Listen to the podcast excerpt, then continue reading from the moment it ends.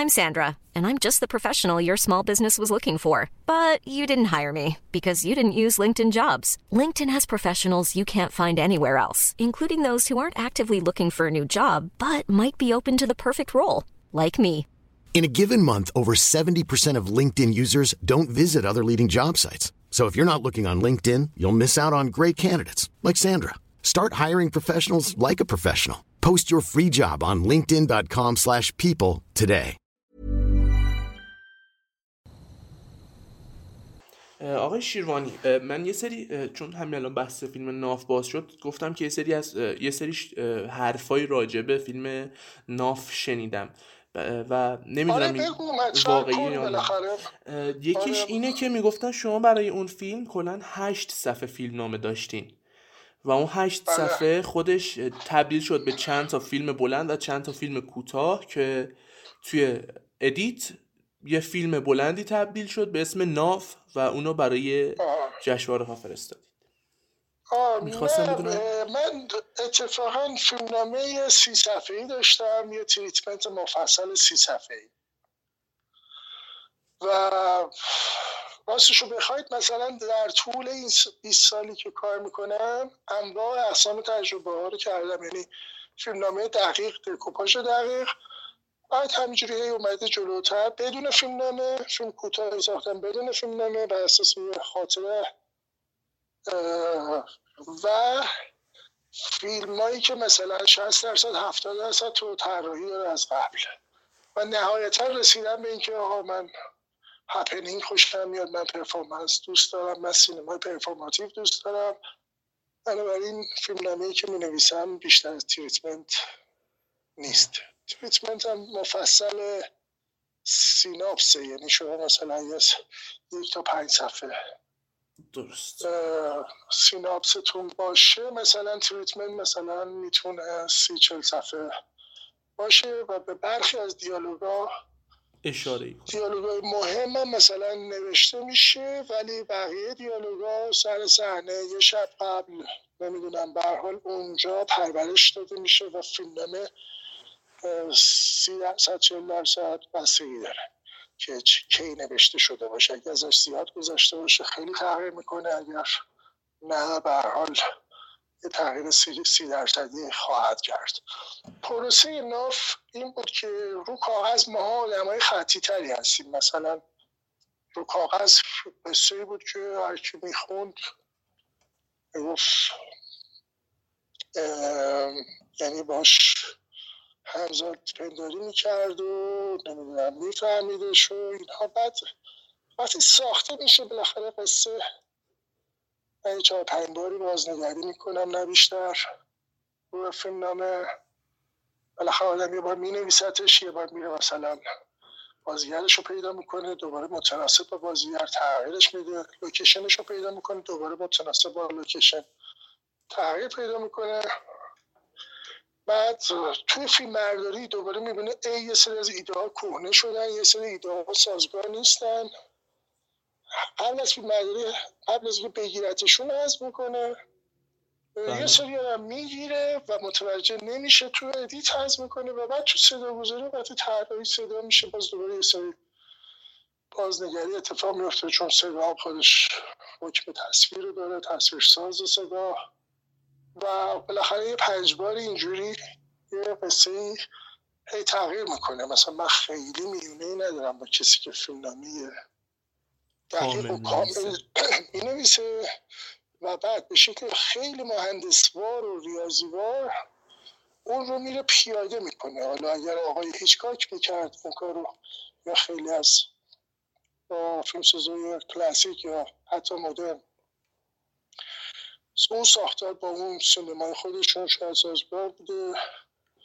هیچکاک میگه مثلا من وقتی که استوری بورد فیلمم کشیده میشه فیلم ساختم. من فقط میرم سر سر تبدیلش کنم به تصویر. ولی برای من من اگه فیلم های کاملم و اغلب نساختم.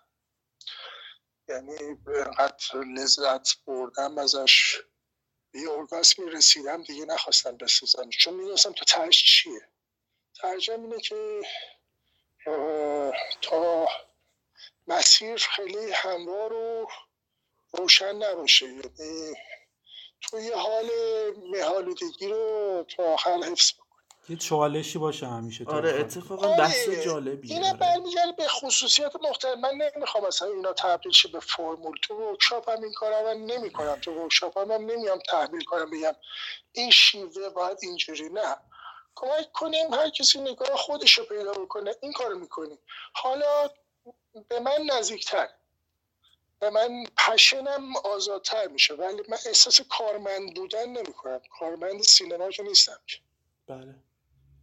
اتفاقا این حرف خیلی جالبیه که آدم بدون آدم ندونه آخر فیلم چی میشه و همین هیجانی که ندونه آخر فیلم چی میشه بیشتر آدم رو مشتاق کنه برای آخرش تا اینکه یه فیلم نامه کامل مثلا 120 صفحه‌ای روی ساختار دقیق داشته باشیم. بدونیم این نقطه A و این نقطه Z و اینجا تموم میشه.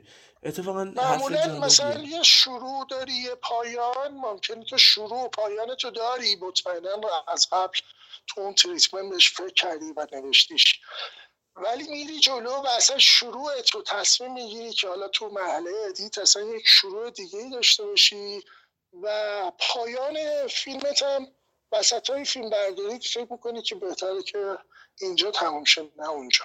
اونجایی که از قبل فکر کردی. و راستشو بخوای تو ساختار سینما ایران اونایی که اتفاقا رفتن به سمت استوری بورد و یعنی می‌خوام بگم که گذشته از اینکه هر کسی آزاده که شیوه خودش داشته باشه یه چیز دیگه هم می‌خوام اضافه بکنم اینکه چی بود یادم رفت؟ اینکه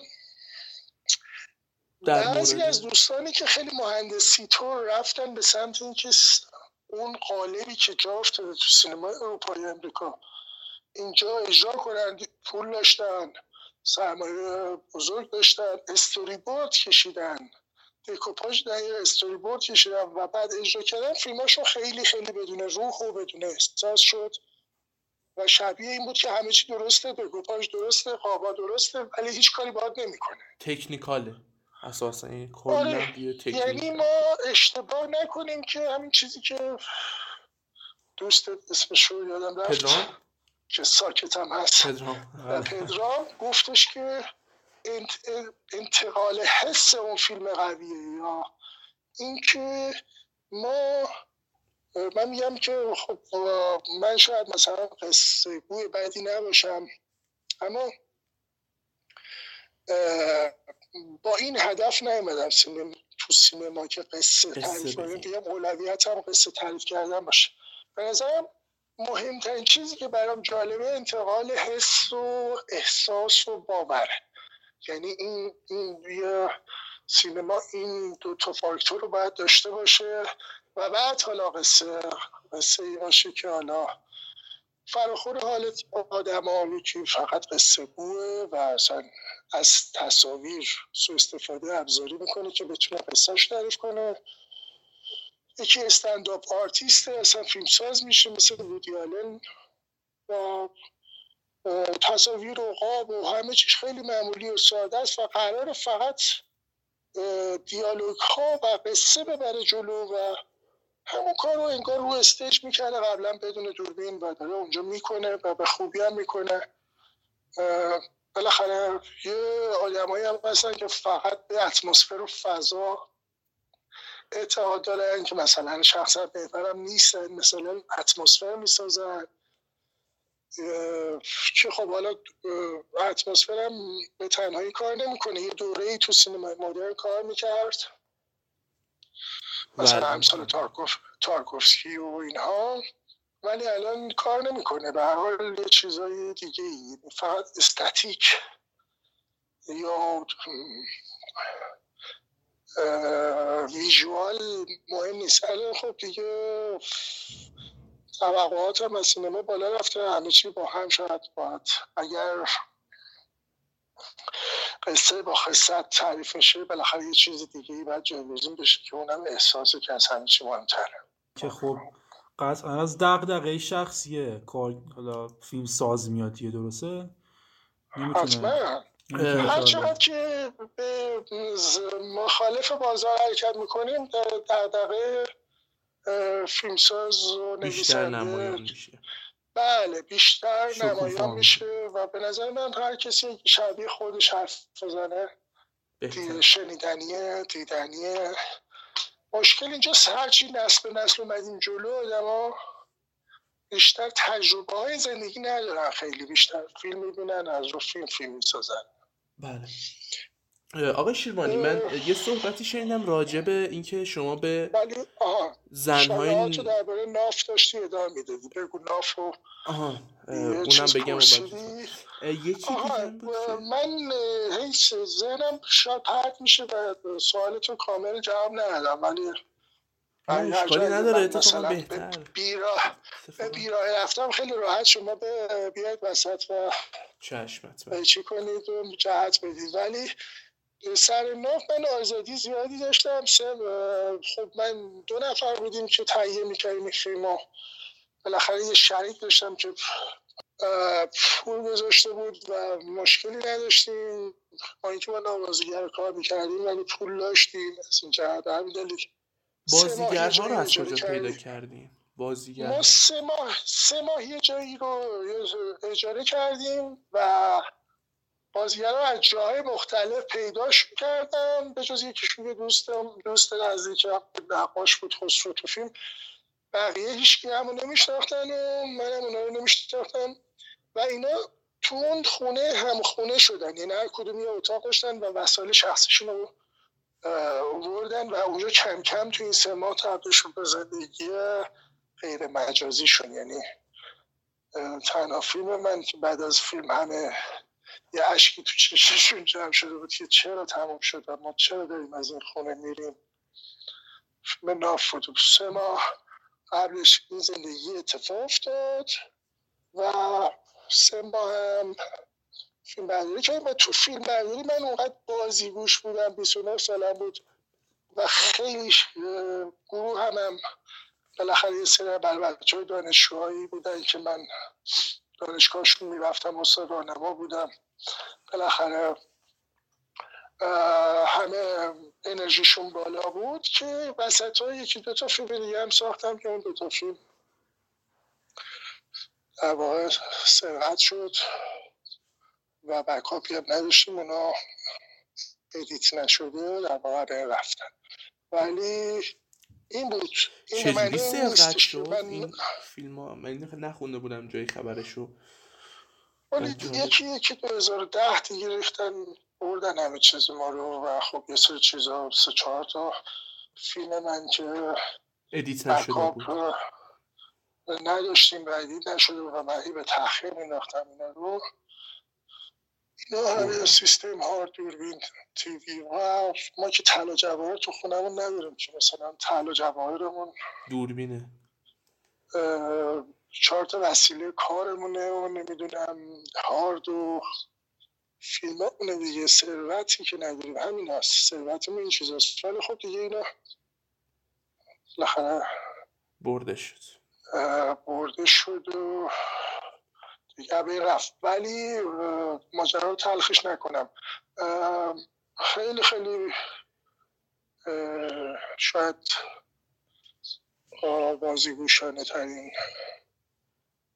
فیلمی که پشتش خیلی حتی درخشان تر از خود فیلم بود. بالاخره پشت فیلم توی فیلم بازتاب داره تو نمی‌تونی مثلا پشت فیلم فیک باشه یه انرژی خموده بیعلاقه بدون پشن باشه و تو فیلم تو مثلا دست پیدا بکنی به سری یه سری احساسات انسانی نمی‌دونم به سری پشنی که فیک باشه.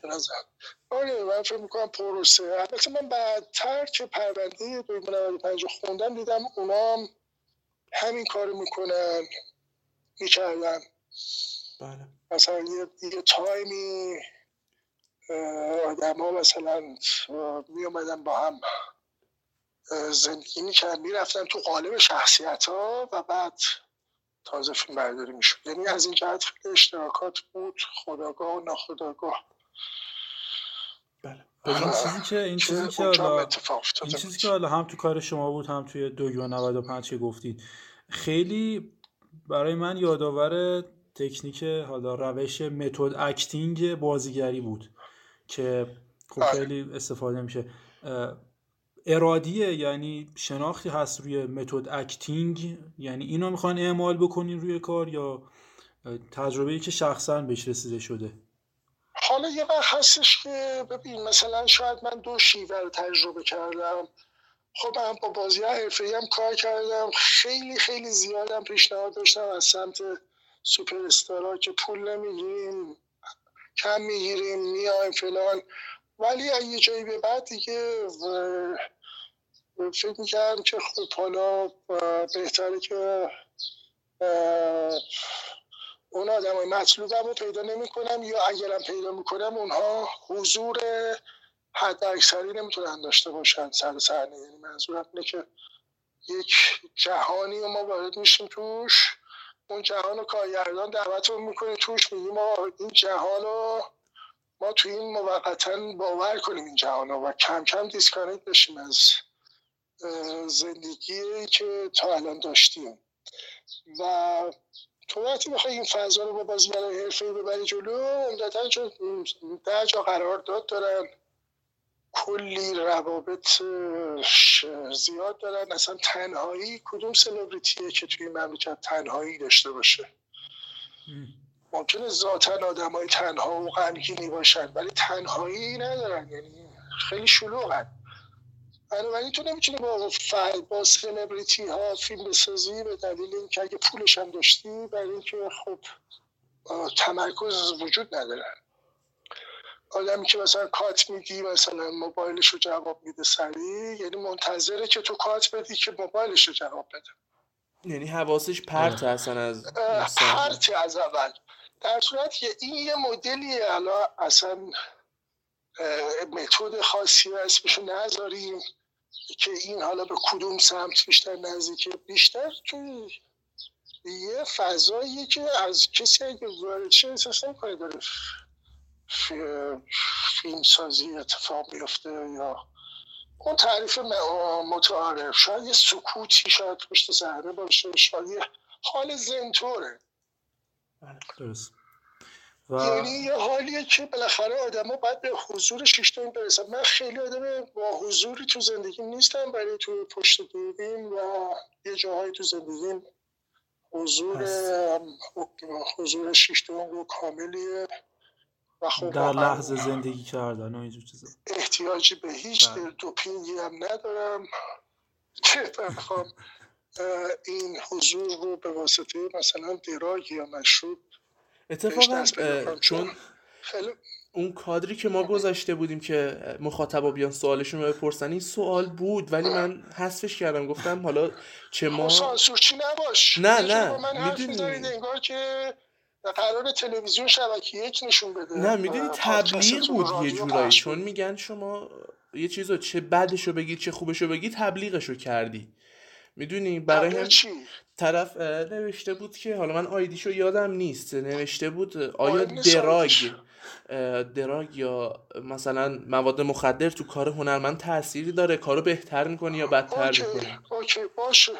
من اینو راحت جواب میدم. چون راجع به ناف و فتشکر لرزانه چربی شنیدم که مثلا می‌گفتن که به خودم من مستقیم گفتن از دورم شنیدم که اینا رو دراگ ساخته شدن. حتی مثلا نمی‌دونم یکی این دو تا فیلم گفتن رو اسید. و در صورت من اولا که موقعی که نافو می ساختم اصلا بخیر تجربه گرایی امتحان می‌کنه هر چیزی رو. اما خیلی آدم دراگ نیستم. گاردی هم ندارم هرچند تو بالاخره میگم آدم باید دراگش هنرش باشه یعنی با هنر می‌تونیم ما از خود بی خود بشیم احتیاجی نیست. ولی خب این قضاوت ها میشه که مثلا خب این فیلم چون ساختار یا فرم یا تصاویر عجیب بیاره حتما یارو مثلا رو مواد باشه رو باشه روی مواد باشه. اصلا کلا توی مملکت هر چیزی که یک کمی فرق کنه با اکثریت متهم میشه. یا شیطانه یا دیوانه. یعنی بالاخره ما پذیرفتیم که یه جا گفتم راجبه در کشوری که همه همه چیز بر اساس سیاسفید حق و باطل خدا شیطانه طبیعتا و همه دوست دارن خدا باشه اوکی باشه ما میپذیریم شیطان باشه یعنی شما این جایگاه می‌خواید بدید به زور باشه نه باشه قبول. ولی خب زندگی بدون شیطان که جلو نمی‌رفت که زندگی بشر. آقای شیرانی ساختار این فیلم ها چرا آقای لینچ مثلا میگن که این چه ساخته خب چه دیدگاهی داره؟ آیا این آدم مثلا چه دراگی مصرف می‌کنه که تونسته به جهان خواب و رویا دست پیدا بکنه به شکل عجیب؟ در آقای لینچ 1973 که من به دنیا آمدم مراقبه شروع کرده مدیتیشن می‌کنه پاک پاک حتی مثلا قهوه هم نمی‌خوره آقای شیروانی راجبه دو تا از فعالیت های شما من سوال بپرسم. یکی راجبه اون video art ققنوسه و یکی هم راجبه هفت فیلمساز زن نابینا. که بله. تجربه کار اصلا چه شکلی بوده حالا اول اگه میشه ققنوس و بعد هفت فیلمساز زن نابینا رو یه توضیحی راجبش بدید ققنوس هم بالاخره توی فکر کنم چهل و چهار سالگی اتفاق افتاده و من دیگه داشتم از بحران بعد از چهل که اغلب مردا دوچارش میشن ولی یه سال دو سال سه سال. بحران میان سالی. آره بحران. میان سالی که تو به همه چی شک می‌کنی به خودت شک می‌کنی به گذشته هر چی که ساختی رو زیر سوال می‌بری. و بزرگترین سرزنشگر خودتی و, بزرگترین منتقد خودتی و دوباره می‌خوای از نو یک بالاخره به یک بلوغ تازهی دست پیدا بکنید تو این وضعیت قونوس برای من شرم تولد بیرون اومدن از این وضعیت بود. که یعنی یه توضیحی هم بدم راجبش که ماشینتون رو بردید کنار دریاچه ارومیه و دریاچه ارومیه؟ بله بله. اون یه شب تولد بود. بله. چه چه تولد جالب ماشینشو اونا میگن اونا می الان احتمالا میگن که اوه این چقدر پول داره که مثلا 206 آتیش زد. موقع 17 میلیون تومن بود. بالاخره خیلی ها سی میلیون تومن خرج فیلم کوتاهشون می‌کنن همون موقع. و رو مامانشون هم تاثیر نمی‌تونستن بذارن.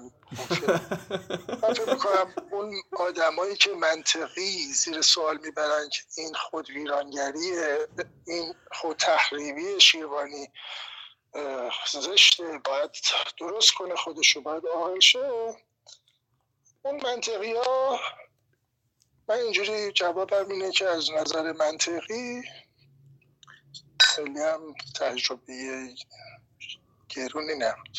حالا حالا کسایی که حالا گذشته از این که حالا برها تعابیر دیگه هم ازش شد و اینکه بله. حالا بالاخره کیارستمی رو یه جوری کشته بودن تو دکترا و در واقع سینما مستقل بوی این میومد که در واقع به این خواهد رفت. و پایانه هشداری هم بود هشداری هم بود. بالاخره لایه های دیگهش بالاخره منم نخوام این برداشت ها میشه که مقایسه شده و با درج میگه که سینما مستقل که داره در واقع یه جورایی خوش میشه من که فعال محیط زیست نیستم. خب بله. دوست دارم همه البته دوست دارم همه دریاهای جهان پرآبتر باشن. ولی خب اون موقع کار من را مینداخت در رو میرم خیلی زیباتر شده بود وقتی آبی کمتری داشت. درست. راجب اون هفت فیلم ساز زن نابینا که اصلا تجربه کار چه شکلی بود چه جوری بود و بعد از ناف و ممنوع کار شدم. اولین فیلم بلند برای یه فیلم ساز خیلی متفاوته نسبت به بقیه فیلم ها یعنی صد تا فیلم هم بسازه اولین فیلم بلندت هم دیگه ناموس دیگه. همه جوره مثلا براش تلاش می‌کنی همه وجودتو می‌ذاری. بعد مثلا داخل. توقیفش فقط توقیف هم نیست. وضعیت آزاره دیگه. و تو احساس این می‌کنی که کور شدی. یعنی یه احساس کوری بهت میدن. جامعه بهت میده. مثل مثلا احساس کوری که وقتی که کل پاک کن و به عنوان فیلم اولش لینچ می‌سازه بهش دادن. و بعد رفت یه فیلم متعارفتری ساخت به نام مرد فیلنما بر اساس یه رمان که حالا همه بفهمنش باش ارتباط هم بگیرن قصه هم خطی باشه. و مثلا خودش رو در جایگاه اون مردی که مرد فیلم نماز خود لینچ دیگه کسی نمیفهمدش اپیزود چهارم یعنی... ما بود. درسته؟ بله. اپیزود چهارم ما نقد فیلم مرد فیلم نما ساخته دیوید آره لینچ گوش آره من گوش ندادم ولی دیدم تو پیجتون عکسشو خوشحال شدم که بهش حالا نگاه کردید. ولی بخوام بگم که حس شبیه بالاخره همه اون هنرمندا خانواده خودشون رو پیدا می‌کنن حالا. بله. بالاخره حس شبیه پدر بزرگ لینچ بود دیگه. مثلا تو انگار که همون وضعیتی که سالها پیش برای اون برای فیلم اولش پیش اومده و بعد میره یه فیلم ملوتر و متعارفتری می‌سازه که فیلم خیلی خوبی هم هست اون فیلم البته. ولی یه جوری انگار پرسه خودشه. برای منم این اتفاق افتاده بود احساس کوری داشتم و خب انرژی من بالا بود شدیدن و فکرم که خب حالا چیکار بکنم؟ من که بیکار شدم راه هم که بسته شد ما مستندساز نبودم. مستند هنوز شروع نکردم مستند یهو تصمیم گرفتم که یه خوابی هم دیده بودم تو زندگی. حالا یادم نیست که چقدر منبر که کور شدم یعنی بیدار شدم دیدم کورم. یعنی در تو خواب بیدار شدم. بعد بله. کورم و احساس کوریه به جایی که بگم وای زندگی رو چجوری باید از این به بعد سپردی کنم تو خواب با خودم گفتم که رایج از این به چجوری فیلم بسازم. اون خوابه و اون احساس کوری که به از بیرون تعمیل شده بود مجموعا منو برد به سمت اینکه برم یه کار نشدنی و شدنی کنم. اونم اینه که فراخان بدم. و دیویست زن نابینا بیان برای اون فراخان و با چشمای بسته برم مثلا اون روز اونا رو با چشمای بسته 15 تا بینشون انتخاب کنم تو مصاحبه اولی بعدم برم مثلا یه ورکشاپی بذارم برایشون یه مدتی و احساس کنم دارم یه کاری می‌کنم برای آدمایی که شبیه خودم من خود کور شده فعلی. و خب دیگه اون منجر شد به اینکه خب حالا اون تجربه کارو داشته باشه. بله هفت زن نابینا هفت فیلم زن نابینا در واقع نتیجه اون شیش ماه سالی بود که در واقع من داشتم به اونا فیلم برداری یاد می‌دادم دکوپاژ داستان و چیزهای مختلف هر چیزی از بیس بگیر تا به این فکر می‌کردم که شما رو یعنی هر کاری که می‌کنن که یه جا مثلا سرکوب کنن نابود کنن تازه از یه جای دیگه شکوفا میشه. نابود کردن که آقا دیگه فیلم نساز شما میری سراغ پرورش دادن 15 زن نابینا برای فیلم سازی. پرورش که فیلم نساز ورکشاپ برگزار می‌کنید یا ویدیو آرت می‌سازید. یعنی هر جایی که انگار می‌خوان شما رو توی رشد نابود یا خفه کنن شما از یه طرف دیگه اون هدف خودتون رو پیش می‌بری. والا از بیرون شاید به نظر بیاد من خیلی خود راضیم و رینا ولی واقعا خود ناراضیم همیشه اغلب اوقات. به خصوص بعد از چهل که دیگه خیلی. یعنی اینکه تو دیگه مرکز اگرم یه جای آهی احساس می‌کنی مرکز زمینی دیگه هرگز همچین توهمی نداری. این از خود ناراضی بودن یک مسئله است که تو هی ترغیب می‌کنه مثل یکی که مثلا هی خواب می‌بینه و خوابش رو می‌خواد فیلم بکنه و شکست می‌خوره مثلا. من میگه خب دفعه بعد خوابه سعی می‌کنم بهتر بسازم. و همون پروسه ای که تو فیلمسازی موتور اصلیه که آدمای فیلمساز هی پشت هم فیلم می‌سازه تا به یه کمالی برسه شاید این ور ماجرا یه جور دیگه اتفاق میفته که حالا موتور قصه میشه تاخیر میشه سرکوب میشه هر چیزی. شاید تو جامعه ما که از جامعه خشنیه و معمولا پدر سالاران است و اینکه یکی بعد اون بالا حرف بزنه بقیه حرفش گوش بدن. بالاخره تو احساس اینو می‌کنی که خب حالا قبل از اینکه حالا یا تو فکر می‌کنی که از این مدرسه این پادگانه اومدی بیرون خودت اونا فکر می‌کنن اخراج من اخراج کردن در صورتی که این مهم نیست. مهم اینه که بالاخره تو یه بچه احساس بچه ناتنیه رو از خیلی قدیم داشتی همیشه و که هر چقدر که در واقع موانع بیشتر باشه آدم قوی تر میشه شاید. من که هرچی اومدم جلوتر فکر کردم هر چقدر بی ثبات بی ثباتی از تو دلش اتفاقای بهتری در میاد. یا وقتی که شرایط خیلی بحرانیه. مثل الان شرایط بحران بله.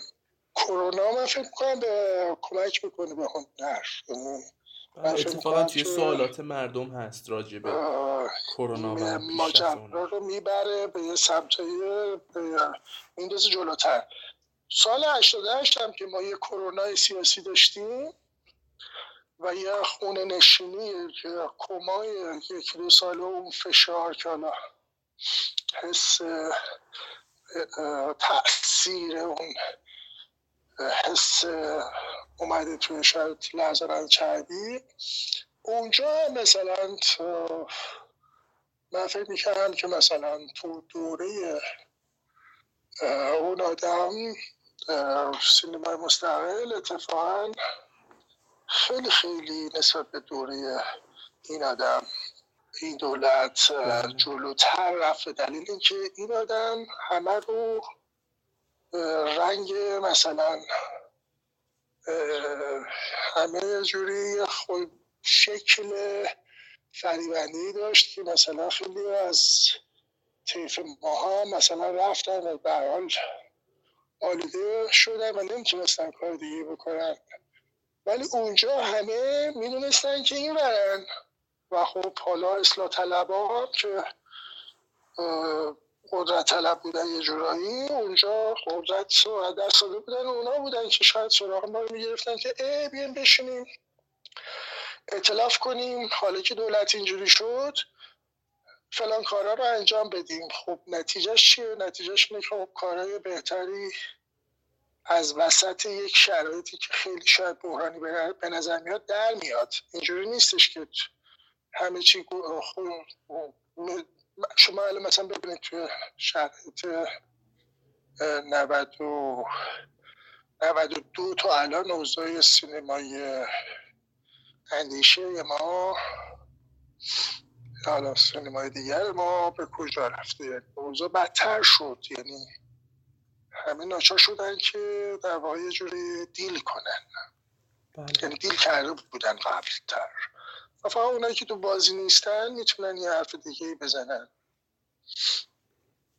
و خب آره. و خب هنرمندایی هم که حمایت کردن از اینکه حالا شرایط سیاسی به این شکل در بیاد کسایی بودن که اکثرا یا فیلمی داشتن که می‌خواستن اکران بشه. یعنی شخصا من... یعنی منافع شخصیشون رو در حقیقت به حالا منافع جمعی اون جبهشون تقریبا شو فروختن. خب آره دیگه. ما کلا ایران ما ایرانی ها این مشکل داریم که منفعت شخصی رو همیشه ترجیح میدیم. بله. همه مثلا میان تو پایتخت جمع میشن اعتلاف می‌کنن مثلا یوم یا اصفهانی ها همه با هم مثلا. شما شما فکر می‌کنم اصفهانی هستید مثلا؟ بله بله. نمی‌خوام ناراحت بشید می‌خوام میگم همدانی ها میگن و همدان همه با هم. اصفهان و نجف آباد با هم. هیچ را ندیم فقط کارا بین خودمون ما ذاتا یکم این شکلی هستیم که هی می‌خوایم یه جمعی که حالا از نظر قومی از نظر خونی از نظر منافع از نظر فلان جمع شیم و مثلا یه کسی راه ندیم. یه حال قومی قبیله اشیره ای هنوز تو خون ما ایرانی ها متاسفانه هست.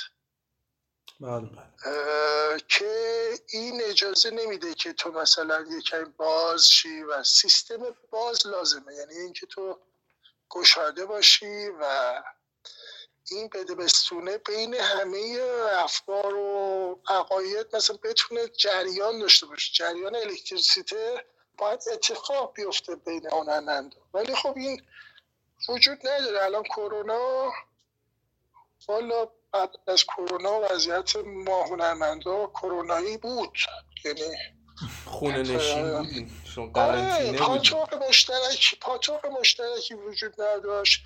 هر کی گنگ خودش رو درست کرده ایزوله کرده با, با همون تو همون فضای ایزوله داره فیلم می‌سازه و زندگی می‌کنه. ولی این نشد. این از توش جریان درست حسابی در نمیاد می‌دونید بله. آقای شیرانی من اجازه دارم اون برگه هم بردارم که سوالات مردم بله بپرسم حالا بابا من که روش نوشته بودم سوالا رو من یادم دیکتاتورن اما تو, تو فیلماشون نه. لزوما چیز بود سوالات مردم. نه شما میزبانید. نگران نباش فکر میگم تو اقلا می‌فهمی چی میگم. الا با این دو مانی اینقدر شوخی نکن. بالاخره گاه گاهی آدمای بزرگ می‌خوان یکم جدیتر صحبت بکنن. تو هم که همه چیز از همه چیز فرار می‌کنی زیر سیگار و جوک و مسخره. ببین به نظر من عشق یه آتیشه. وقتی به جون آدم بیفته آدم شعله ور میشه. یا آدم رو خاکستر می‌کنه یا مثل مذاب روان می‌کنه. خاکستر چطوری میشه؟ اینه که وقتی که آتیش عشق به جونت بیفته مثلا این خودتو می‌کشی خاکستر میشه. یا میری مثلا از زور عشق معشوق تو وقتی می‌بینی با یکی دیگه است از زور عشق میری اونو می‌کشی. یعنی تو دائما داری میسوزی وقتی آتیش عشق به جونته Sunday is gloomy. My hours are slumberless. Deep is the shadow I live with in loneliness. Little white flowers will never awaken you, not where the black coat of sorrow has taken you. This is no dream, but in dreams dream. I'm caressing you. My heart keeps telling me how much I'm wanting you. نیما کمالی که اتفاقا یکی از اعضای پادکست من پرسیده بودن که رابطه فرم و محتوا در سینما و هنر چیه؟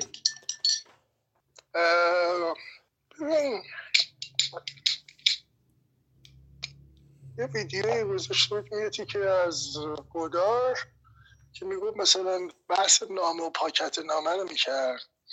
با مزه بود اما من خودم شاید در ابتدا فرمالیست بودم ولی هرچه آمدم جلوتر احساس اینه که دارم فاصله می‌گیرم. این معنیش اینه که تو اجازه میدی که قالب یا همون فرم شکل محتوا بشه. بنابراین مثلا شاید ماها که شاید برای دوران پست مدرن هستیم کمتر مثل سینماگرای مدرنیست وفادار بمونیم به یه سری معلف هایی که شاید مثلا تو فیلم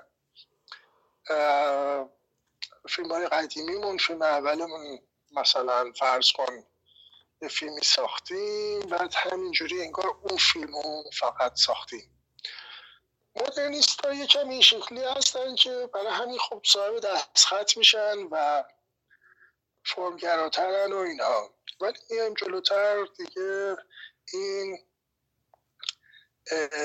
بینا متنیت بینا رشتهی بینا فرمی این که ما می‌تونیم از هر چیزی استفاده بکنیم. از آن خودسازی بکنیم یا مثلا محتوا بیاد پیشنهاد به ما بده که تو منو چطور بساز. مهم نیست قالب فکر قالبی که گرفتی چیه. اون قالب رو بشکن. حالا این کلمه ساختار شکنم با زیاد استفاده شده.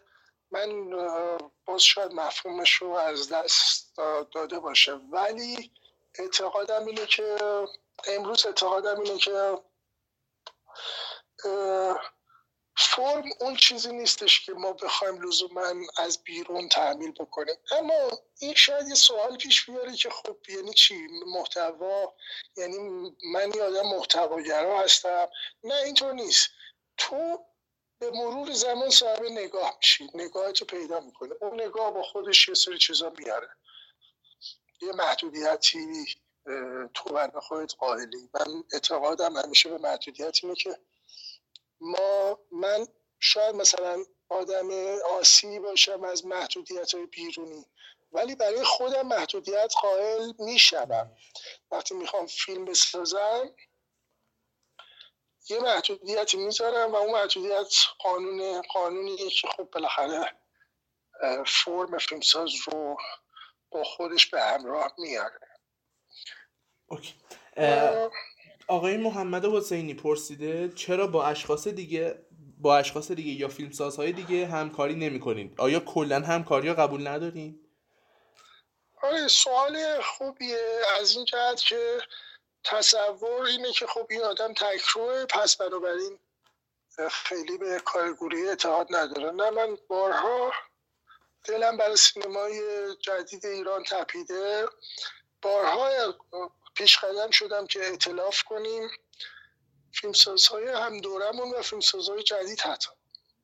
اما هر بار شکست خورده و آدما به هر دلیلی منفعتشون در این نبوده که مثلا بخوان آره چون بالاخره سه نفر سینمای اسپانیا پنج نفر نمی‌دونم سینمای مکزیک.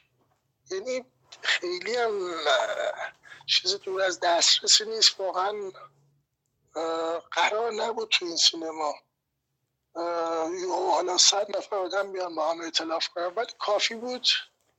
ده تا پنج تا آدم می اومدن یه منفعت شخصی رو میذاشتن که اینا و می‌کرد تلاش می‌کردیم برای اینکه بتونیم یه فضای تازه رو باز کنیم. یعنی یه پاس در ابتدای پاساژی در واقع تو سینمایی که جا خوش کرده در واقع تو یک رالیزم یا یک ناتورالیزم سانسور شده که تازه باستولید واقعیت باستولید واقعیت سانسور شده لطفی نداره آخر چرا؟ خود باستولید آن چیزی که هستم لطفی نداره. چه برسه به اینکه سانسور هم شده باشه. مردم الان جلوترن به جز این داستان ها دوباره مثلا با فیلمساز ها نشستیم که یک فیلم اپیزودیک بسازیم که هر اپیزود رو یه فیلمساز بسازه ولی شکست خورد. برمیگرده به ego ی ما ایرانیا ما ego ما زود باد میشه. خودم هم مستثنا نمی‌کنم. سوالی دیگه که این آقای محمد حسینی پرسن اینه که سعی دارید توی کارگاه فیلم سازیتون که برگزار می‌کنید به چی برسید؟ من از معلم بودن و با تمام احترامی که مثلا برای معلم ها دارم و اینها حالا البته بیشتر از این تعارف نکنم چون حالا احترامم بیشتر برای اون معلمایی که مثلا واقعا عاشق اون چیزی هن که منتقل می‌کنن نه کارمندایی که ناچارن مثلا معلم می‌کنن. ولی همیشه نگاه این بوده که توی این مملکت چون خودم هم به 16 18 سال درس خوندم و یکی و نصفی بیشتر معلم عاشق عاشق نداشتم که رو من تاثیر بذارن. نگاه هم همیشه این بوده که در سیستم آموزش پرورشی یا حتی مثلا سیستم آکادمیک ما اغلب استادا استادای نرسیده این استادای شکست خورده این و آدمایی که در واقع نشدن. بنابراین تو اون چیز نصف نیمه رو می‌خوان تعمیل کنن و مثلا از کتاب خودشون حرف بزنن از فیلم خودشون رو تدریس کنن نگاه خودشون رو تعمیل کنن. بنابراین از توش یه سری آدم ترسو در میاد. آدمایی که مثلا ترسو تر شدن انگار سیستم آکادمیک آدم رو ترسو تر می‌کنه. من به همین دلیل وقتی دیدم که اینجوریه و خودمون محرومیت کشیدیم و کسی آدرس درست نداده به ما این احساس کردم که خب حالا این اطلاف هم که با هم دوره ها شکل نگرفت حداقل بیایم کاری که مثلا می‌تونیم بکنیم حداقل کاری که می‌تونیم بکنیم برای نسل تازه وارد نسل جوان تر نسل جوان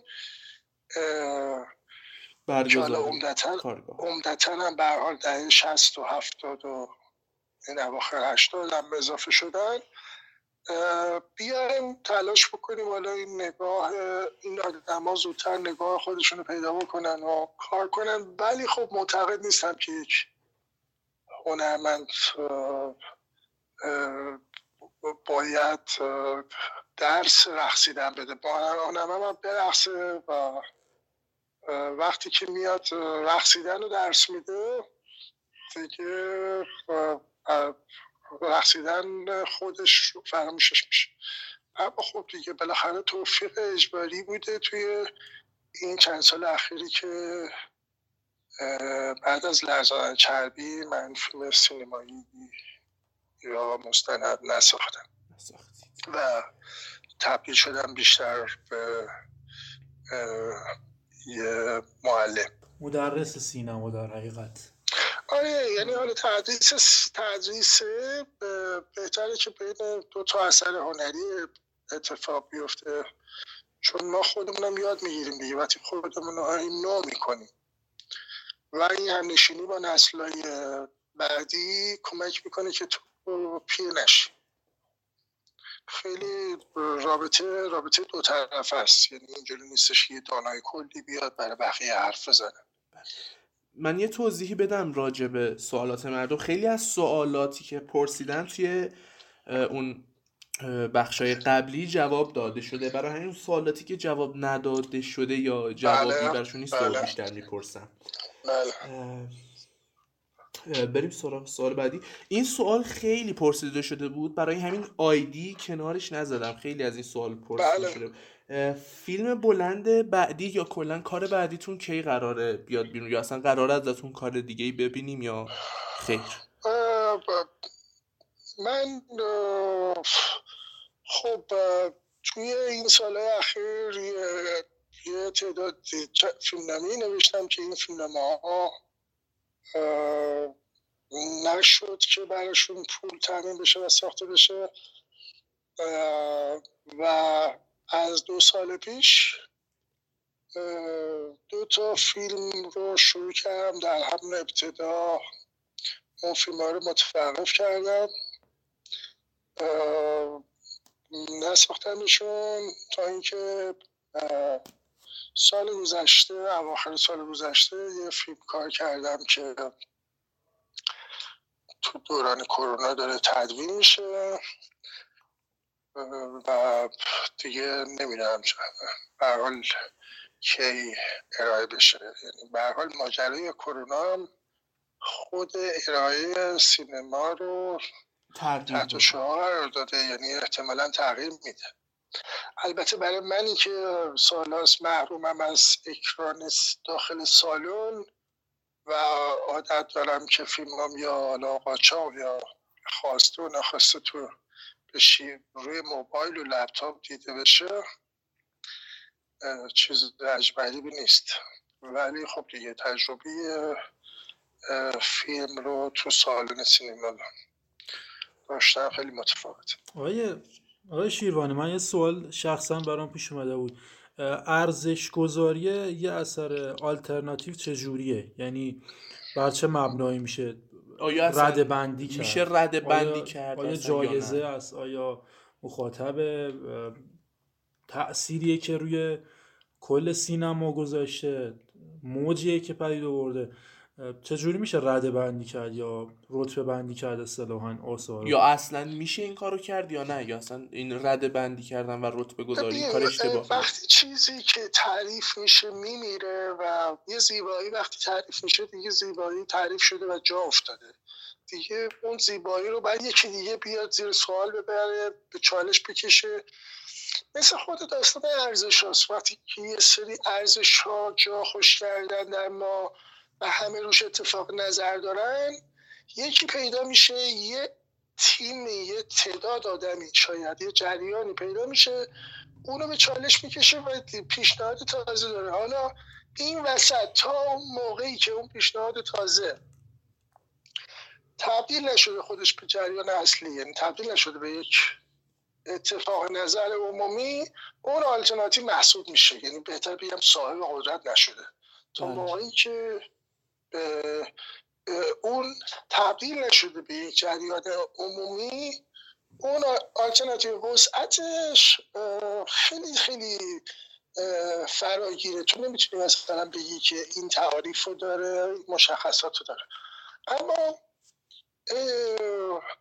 موثرترین نوعی که شاید مثلا بشه با هنر آلترناتیو اصلا سینما یکی از هنرها بله. هنر آلترناتیو وقتی میاد تو احساس اینو داری که مثلا وقتی ارائه میشه تو احساس می‌کنی آها همه چیز قبلش کنه شد سوال بعدی یعنی احساسی می‌کنی که مثلا یه تا قبل خودش همه چی رو زیر سوال بوده اصطلاحا. آره آره یعنی باید خب در بهترین حالتش این تاثیر رو بذاره. این بله. کار بکنه. سوال بعدی آقای هدایت آندرلاین علیپور پرسیدن که اگر ممکنه راجب بازی گرفتن از نابازیگر و کم هزینگی در تولید یک راهنمایی بکنید. ببینید ما مثلا توی ورکشاپ از دومی شروع می‌کنم کم هزینه ای ما تو ورکشاپ هامون هفته یک فیلم می‌سازن بچه ها یک هفته در طول یک هفته. شعارمون هم مثلا همون شعار موج هست که مثلا سبک سریع ارزان. که حالا اصطلاح میگیم ما مثلا چریکی های هر کی وسایلش رو می‌ذاره وسط ده تا دوربین دارن پنج تا سیستم مونتاژ دارن دو تا فلانه. یه سری کار گروهی انجام میشه یه نفر کارگردان میشه بقیه کمک می‌کنن بچه‌هاشون عوض میشه. ولی همه اینا تو تایم محدود. چه تمرین های تئوریک چه تمرین های نوشتاری چه تمرین های هومورکی که باید انجام بشه چه تمرین های خیابونی تصویری اتفاق بیفته تو سرعت خیلی بالا. یعنی یک هفته. و از جلسه دوم همه صاحب ویدیو هستن. این ثابت شده توی این هشت سال. توی workshop ما ثابت شده همینجوری که اومدیم جلوتر workshop خودش رو کاملتر کرد که میشه می‌تونیم. اگر workshop تمام می‌شود و اون آدم بعد از سه ماه میره جذب بازار میشه دیگه به خود اون آدم بب داره. اشکالی هم نداره. بازار رو انتخاب کرده. بله. ما نمیایم محدودیتی بذاریم که حتما بیاید فقط فیلم آلترناتیو بسازید. نه این هم نیست. اما کل ماجرا خیلی سیستم بخوایم مثلا ساده حرف بزنیم. محفلی دانشجویی دوستان هست یعنی که بچه ها میان مثلا پنج تا میشن گروه های پنج نفره و به هم کمک می‌کنن. خودشون توی کلاس ها پشت دوربین میرن خودشون جلوی دوربین میرن فیلم برداری ادیت همه این کارها آدمی یاد می‌گیره که مسلط شده نسبت بهش و بعد حالا اگه بعدتر خواست فیلم بردار حرفه رو بیاره بیاره. اما باید بتونه با یک دوربین DSLR یه دوربین سبک حالا چه بسا حتی موبایل بتواند یک فیلم فیلم تولید کنه که مثلا تو متقاعد بشی. اسمش هم می‌ذاریم تمرین ها تمرین های تصویری که یهو اتفاقی از توشون کارهایی در میاد که قابل ارائه است و می‌تونن هم ببینن. بنابراین می‌تونم حالا مثلا خیلی نمی‌تونم بگم no budget ولی بین no budget و low budget دیگه. بالاخره زندگی خرج داره آقای شهریار underline اخوان پرسیدن نظرتون درباره استفاده سینما در تئاتر چیه؟ ترکیب فیلم و اجرای زنده. من خودم تئاتر رو دوست دارم اما آها اینکه سینما بیاد تو تئاتر یعنی مثلا بله بله. پروژکشن شه؟ بله. خب دیگه این دوستمون احتمالا بیشتر تمایل به تئاتر داره و داره فکر می‌کنه که یه لاسی هم با سینما بزنه. هیچ مشکلی نه. چرا که نه از همین چیز میشه. سال هست که ما در واقع تئاترمون دیگه مثل این هلیشات ها که این پرنده هایی که دیگه مد شده همه دیگه واقعا مبتزلش کردن همه استفاده می‌کنن. این استفاده ویدیو در تئاتر هم خیلی زیادی زیادی ازش استفاده شده. ولی اگر از هر مدیومی استفاده بکنیم چرا که نه؟ این رفتار سلبی که ما تو ایران داریم آقا تئاتری هستی چرا باید فیلم ساختی؟ آقا بازیگر فلانی چرا اومدی فلان جا؟ آقا چرا پرفورمنس کار کردی؟ چرا نقاشی کشیدی؟ همه پس می‌زنن. خب من خودم خیلی تجربه کردم. یعنی به من مستندسازا میگن تو داستانی سازی چرا اومدی اینجا؟ داستانی سازا میگن تو مستندسازی. تجسمی ها میگن تو چرا ویدیو آرت می‌سازی؟ دیگه گذشت زمان این که هنرها به شکل اختصاصی به مفهوم مستقل خودشون داشته باشن مثلا نقاشی یا عکاسی به عنوان مستقل بگیم که خب دیگه حالا نمی‌تونم بهره ببرم. من خودم خودم آدم بین رشته ای می‌دونم هر آن چیزی که به ویژوال رب داره به اجرا و پرفورمنس رب داره علاقمندم واقع تجربه کنم و معتقدم که یک فیلمساز نمی‌تونه آدم اسنابی باشه و فکر کنه که فقط باید بره پشت دوربین و فیلم بسازه بله. باید بتونه که واقعا پرفورمنس رو اجرا رو بفهمه و خیلی چیزای دیگر. underline call me dodo underline پرسیده آیا کار درستیه که ما فیلمنامه کوتاه یا فیلمنامه بلندی که نوشتیم مثلا توی ارشاد ثبت کنیم؟ چون اصلا دو تا قضیه پیش میاد. اگه ثبتش نکنیم بعد ممکنه یکی برداره ازش استفاده کنه و هیچ جا نتونیم ثابت کنیم که این اثر مال ما بوده. حالا توی ارشاد هم ثبت کنیم که دیگه بالاخره مشکلای خودشو داره. آها. به نظرم چیزی که باید چیزی که قابل دزدیدنه بهتره همون بهتر که دزدیدش. یعنی اینکه اگر که چیزی رو تو از من بدزدی و بری بسازی یعنی اون مطلب به من نبوده مطلب به ما بوده. درست. برای همین منم می‌فهمم این احساس دوستمون رو اوایل خیلی به فکر ثبت اینا بودم. اما الان اصلا اعتقادی به ثبت فیلمنامه و این چیزا ندارم. خیلی آره، همون این نتیجه اینه که ما خیلی اون چیزی که نوشتیم و خیلی خیلی تو کلمون بزرگ و بستر پیس و شاهکار می‌دونیم. خیلی از دوستان حالا من اینم بازم آیدی نمی‌پرسم چون این خیلی سوال تکراری بود که نوشته بودن ما اگه یه کار کوتاه ساختیم کجا به نمایش بذاریم که دیده بشه کارمون.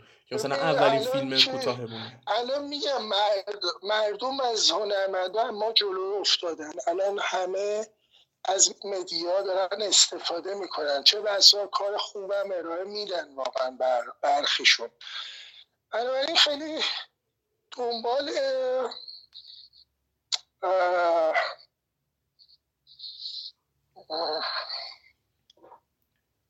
نمایش؟ رفت به این لیوان چای هم که تمام شده. چی بود بحث؟ ببخشید. بحث راجبه این که دنبال نمایش نباشن یا مردم از هنرمندا جلوتر افتادن. الان بهترین کار اینه که به نظر من اولا که یکی از بزرگترین مشکلات فیلمسازای جوان اینه که از همون اول با همون کار یعنی هی وای میسن به جایی که تمرین تصویری کنن هی وای میسن روی فیلمنامه و اصرار میورزن روی فیلمنامه. اون فیلمنامه ممکن ساخته نشد. اشتباهات ما رو نکنید. دو سال روی فیلمنامه کوتاه میموندیم که باید ساخته بشه. و بغلش هیچ کار دیگه نمی‌کردیم. اصلا این اصرار بی خوده و اصلا این که ما از اول فکر کنیم یک فیلم می‌خوایم بسازیم برای ارائه یا برای ارائه به فستیوال ها برای اینکه زندگیمون تغییر کنه برای اینکه سفر بتونیم بریم برای اینکه جهان ببینیم برای اینکه اعتبار پیدا کنیم اوضاعمون خوب بشه. از همه ابتدا نریم به این سمتی. حالا حتما بعد یه فیلمی ارائه بشه. بریم بسازیم. از حالا این اسمش هم بذاریم تمرین.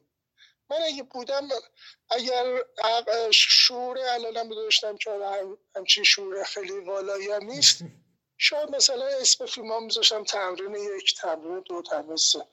یعنی تمرین کنیم نه اینکه از همون ابتدا یه پلان با موبایلمون گرفتیم ساب تایتلش می‌کنیم و به امید اینکه یه خارجی یه آدم موقشنگ بلند ببینه با چشمان رنگیش ما رو تایید کنه. یعنی یا اینکه ازش پول در بیاریم یا اینکه تایید بیاد بگه به بر چی ساختی بیاد عزیزم به پول میدم فیلم اول بلند تو بعد از این فیلم سه اولت بسازی. فقط باید تمرین کرد. ابزارم که ساده شده. همه تو خونه همون هست بالاخره یه موبایل. نه می‌خوایم وقت بذاریم نه می‌خوایم مطالعه نور پردازی کنیم. نه می‌خوایم نقاشی تاریخ هنر رو مطالعه کنیم. بیشتر از اینکه تاریخ سینما به ما کمک می‌کنه تاریخ هنر به ما کمک می‌کنه. از نقاشی نور پردازی و کمپوزیسیون یاد بگیریم. این که مثلا شروع کنیم مطالعه تصویری کنیم گوشه خونهمون. اصلا هیچ هیچی نداریم. هیچ مفلسیم. پول نداریم. تو خونه کار کنیم. با دوست دخترمون پسر دوست آشنا فلان. اونایی که مثلا هستن بیان بشینیم. خب تو بازیگر شو تو فلان شو تو نور بده. و یه سری تمرین بکنیم و این تمرین ها حالا فکر نکنیم که حالا الان صداش حرفه ای برداشته نشده. کار اگر سوال خوب داشته باشه صدای دوربینم آدما میپذیرن به عنوان یک فیلم کوتاه. چشموشی می‌کنن. همه دنیا اینجوریه. اینکه یه صداقتی باشه یه خلوصی تو کار باشه حرف اول می‌زنه. تکنیک تو مراحل بعد. بله. پت underline 3311 پرسیدن که هدفتون از ساخت فیلم کوتاه خیام. ID ای fake یه داری میگی نه واقعا همش واقعیه. یعنی مثلا همین الان دوستان کامنت بذارن زیر پست. مثلا پت underline با این با این ID ها معمولا میان فوش بدن به آدم نمی‌دونم اتفاقا بعضیشون فوش بود. برای همین ما همشون ننشتی بعضیشون فوش بود. شما هم خیلی شما دوتا هم خیلی پاست پادکستتون پاستوریز هست من انتظار داشتم که هم شوخی شوختر باشیم. به احترام بزرگتر کوچیکتری واقعا ما حرفی نزدیم. نه بابا اشکالی نداره. چرا؟ چه؟ اینه که بی احترامی نیست. خیلی راحت می‌تونی یک فوش و یه ناسزارم بگی. بله. پد آنلاین لاین 3355 پرسیدن که هدفتون از ساخت فیلم کوتاه خیام. خیام. خیام یه چون من به از قبل از سینما از نقاشی پرتاب شدم تو سینما بالاخره یه تعلق خاطری رو تجسمی دارم. و یه تعداد دوستان نقاش و video artist می‌خواستن رو طبیعت کار کنن. و من گفتن اگر روی طبیعت یه video art داری که ما در واقع بیای تو این تیم ما و مثلا 20 نفر کار بکنیم. من اینجوری در واقع راستش بخواید یه عصر جمعه گوشه یا باخچه تو طبیعت هم نرفتم باخچه خیلی وحشی بود. اون ویدیو رو با یه کمک چند تا دوستان و با یه دوست بازیگر از تئاتر ساختیم و شد یه ویدیو پنج ولی چون احتمالا منظور ایشون اینه که احتمالا نفهمیدن فیلمو اسم فیلم در پایان. من فکرم که شبیه اندیشه خیام این ویدیو و چرا که نه اصلا اسمشو می‌ذاریم خیام. خیام. آقای علی سینا دات شانی پرسیدن که چطور تحمل کردید توی سینمای ایران موندید و این سختی ها رو به جون خریدید رو از ایران نرفتید. ایشون از بچه های ورشاب یکی از دوره ها چی بگم؟ خب ما خیلی خوشبین بودیم.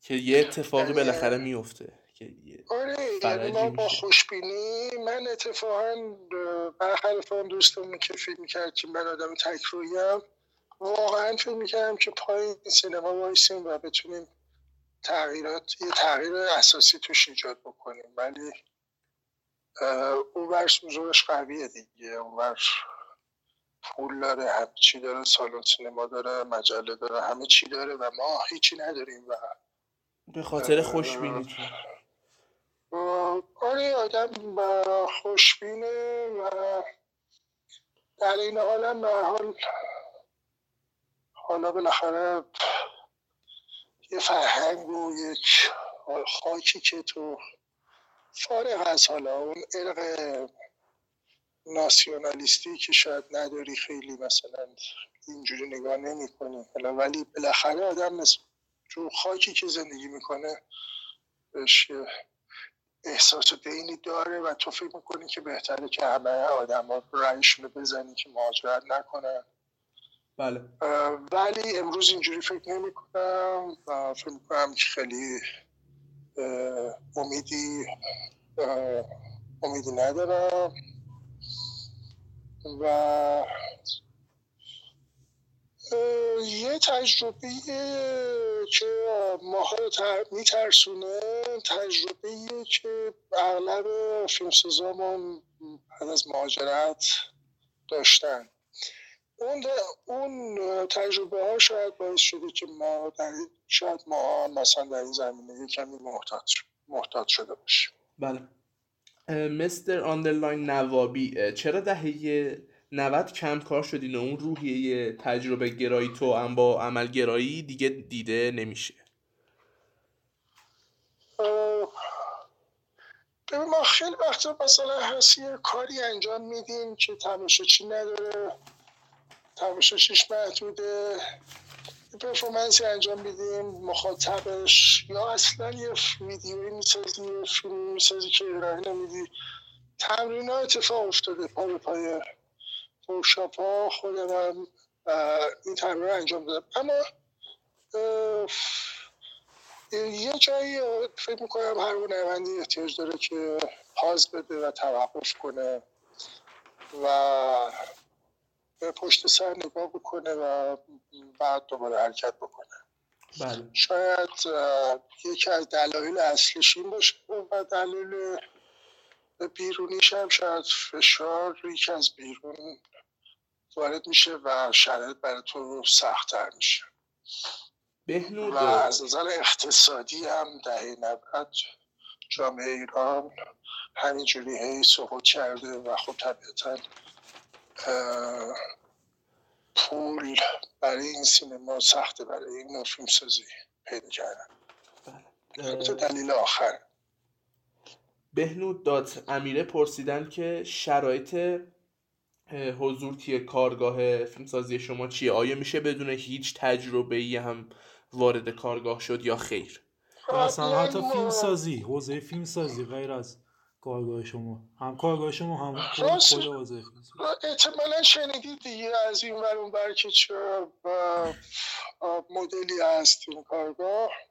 خیر نشدیدیم ولی فقط فیلماشو توی صفحتون دیدیم. بچه بچه های اصفهان هم می اومدن بعضی بودن مهم اونجا بودن بعضی از شهرها میان جمعه می اومدن و برمیاشتن به شهرهاشون گفتم شاید شنیده باشید ولی بالاخره قبلا خیلی گزینشی بود. از مثلا یه دیویس نفر 25 نفر انتخاب می‌شد ولی الان دیگه هرچه اومدیم جلوتر. فکر کردیم که چرا باید این آدم محروم بشه. ممکنه این فیلم ساز خوبی نشه ولی این از نظر شخصیتی اعتماد به نفسش میاد بالا نمی‌دونم ترسش. ترسش هم میشه و شاید مثلا توی زندگیش این روشا تاثیر بذاره و چرا مثلا ما باعثیم که با گزینش اون آدم محروم بشه. بنابراین از همه طیفا معمار موزیسین نمی‌دونم نقاش همه جور آدم. بله. حتی آدمایی که بیرون از هنر. آریان میانجی پرسیده چطوری سرمایه گذار پیدا کنی؟ چطوری؟ سرمایه گذار پیدا کنی. خیلی وقت خوشگل کنید خودتونو یعنی بعد به سروزتون برسید. یا آرش علیز داشته باشید. آره یه پاچه خوب و حال از نظر باید تحریک کننده باشین حالا منظورم صرفا سکسیستی نیست زنانش نمی کنم ولی کلا باید بکشی اسپانسر رو سمت خودت. آره و خب اونا قبل از اینکه به شما نزدیشن بو می‌کشن. دقت داشته باشین. بو می‌کشن که شما بوی پول می‌دید یا نه.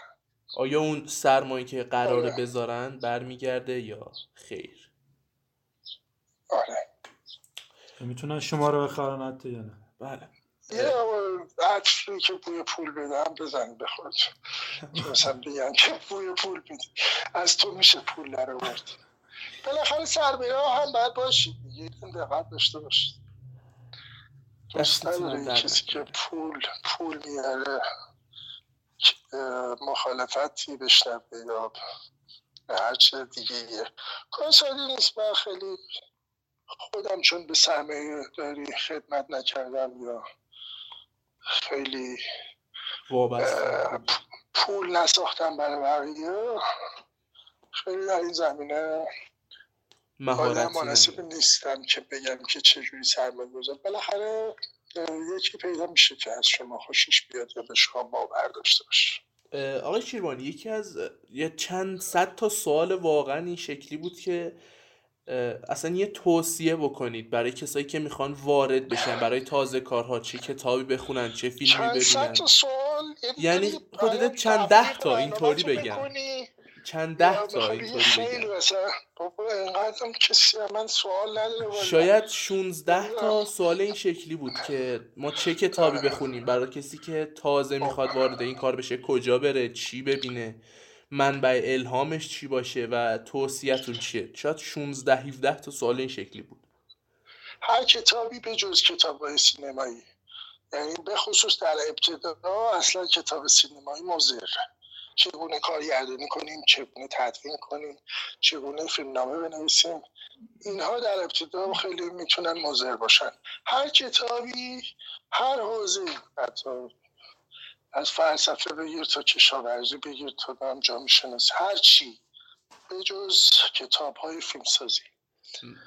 کتاب های فیلمسازی در واقع شما رو ترسو می‌کنن و متوقف می‌کنن شما باید در ابتدا بپرید در چهار متری در اعماق و فقط فعلا ترستون از آب بریزه. و این خب کاریه که ما توی ورکشاپ ها می‌کنیم ولی هر کسی می‌تونه خودش این کار بکنه.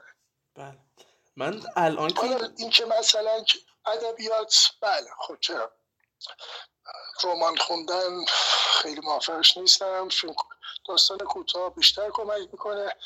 و گذشته از این بهتر از هر دوش زندگی نامه است. انرژی ایجاد می‌کنه. اونایی که دوستشون دارید زندگی نامشون رو بخونید. مصاحبه ازشون بخونید بیشتر یاد می‌گیرید تا اینکه رمانی یاد رو بخونید. خود فیلم دیدن چطور؟ فیلم دیدنم خوبه ولی اینا اگر کنار هم نره یعنی یه چند تا خط موازی تو زندگی باید کنار هم حرکت بکنن تو نمی‌تونی فقط ببینی فقط مصرف کننده باشی. چون تو میشی یک مصرف کننده ترسو که خداگاهت این وسط هی باد می‌کنه ناخداگاهت زیر تلمبار اون چیزایی که دیدی اون چیزایی که خوندی از بین میره. من تا الان نقش مهمی داره. تا الان هی پدرام به من اشاره می‌کنه وسط گفتگوهای شما. من تا خب. الان فکر می‌کردم تمام راهو دارم درست میرم. الان فهمیدم اشتباه کلا می‌رفتم. هرچی شما میگید مثلا کتابای سینمایی نخونید پدرام به من اشاره می‌کنه. تو می‌خونی. ممکنه که مثلا من دارم مثلا اشتباه میگم. مثلا مهم اینه که یه جایی یه جرقه من این وسط شاید اینقدر تون تون و زیاد دارم پر حرفی می‌کنم قطعا. ولی اینکه شاید یه جرقه ای بتونم توی ذهن چهار تا آدم بزنم اوکی تاثیر خوبی داره اگر اون آدم بزنم آدم ها اگر یه جایی یه تأثیری می‌گیرن حتما تو خودشون دارن اونو یعنی فقدان یه چیزی رو داشتن و حسش نمی‌کردن. یا حسش می‌کردن ولی نمی‌تونستن بهش به ادراک برسن یا فکر کنن یا تحلیلش کنن. بعد یه جایی یکی حرف تو رو می‌زنه اون احساس رو بیدار می‌کنه. بنابراین خیلی حالا اینا فرمول نیست. من من خودم فکر می‌کنم که من از زندگی نامه یه آدم کل زیست اون آدم دستم میاد. ولی از از زندگی نامه خودش پنج تا رمان نوشته که به زور پنج تا تجربهش رو ریخته تو اون رمان. خب معلومه که زندگی نامه اون آدم غنیتره و منو می‌تونه برانگیخته تر کنه. من ترجیح میدم آدمایی بخونم آدمایی ببینم که من برانگیخته بشم باشون نه سرخورده. حتی تو سینما فیلمایی ببینم که منو نترسونن بگن که تو هیچی نیستی تو فاصلت خیلی نجومیه با ما. همشریکین بله، تو دانشگاه هنوز دارن درس میدن. اشتباه بزرگه. شما می‌کشید این جوونا رو. حالا درست یه نابغه اومده تو 24 سالگی ساخته اونو. ولی اون فیلمساز تولید نمی‌کنه. فیلمساز فیلم های فیلمساز تولید می‌کنن که برانگیخته کنن. برانگیخته کن و بگه ساده است. بگه با سینما اصلا سخت نیست. بله. اصلا. دستتونم درد نکنه. خیلی ممنون. دست چپم که گوشی الان دستمه دیگه خیلی داره سر میشه. دیگه خون بهش نمی‌رسه و من معذرت می‌خوام من معذرت می‌خوام. درد نگرفته فقط لمس شده. خیلی ممنون که دعوت ما رو قبول کردید. خیلی ممنون که ما یه حالا من که نمیشناختمتون و دیگه چون از علاقمندان ناف هم بودید و ناف معمولا فیلمی توی پرونده من کسی که مثلا خب من برای همه سلیقه ها فیلم ساختم ولی اونایی که ناف رو انتخاب می‌کنن هم خانواده ترن و فکر کردم که شما احتمالا با این نوع سینما حتما یه ربطی دارید و چرا که نه شما بالاخره دستتون درد نکنه. خیلی ممنون. آره، کاری نکردم. و بالاخره موفق باشید. خوبه که پادکست تولید می‌کنید. از همون چیزاست که مدیوم تازه است و خب داره کار می‌کنه و جواب بده. امیدوارم که و خب من خیلی من پرحرفی کردم. نمی‌دونم شما یا همشون نه همشون می‌ذاری فقط مثلا بعضی جاها که یه نویزی افتاده رو یکم صدا رو میاریم پایین تر آره می‌خواست یه چیزی بگه همین همین که زیاد فکر کردی.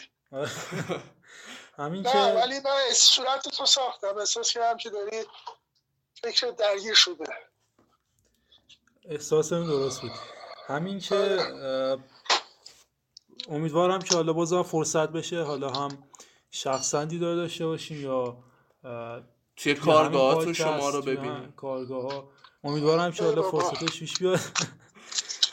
و همین با آرزوی روزای بهتر و کارهای آره دیگه خوبه که دارید کار می‌کنید توی فضا توی این اوضاع.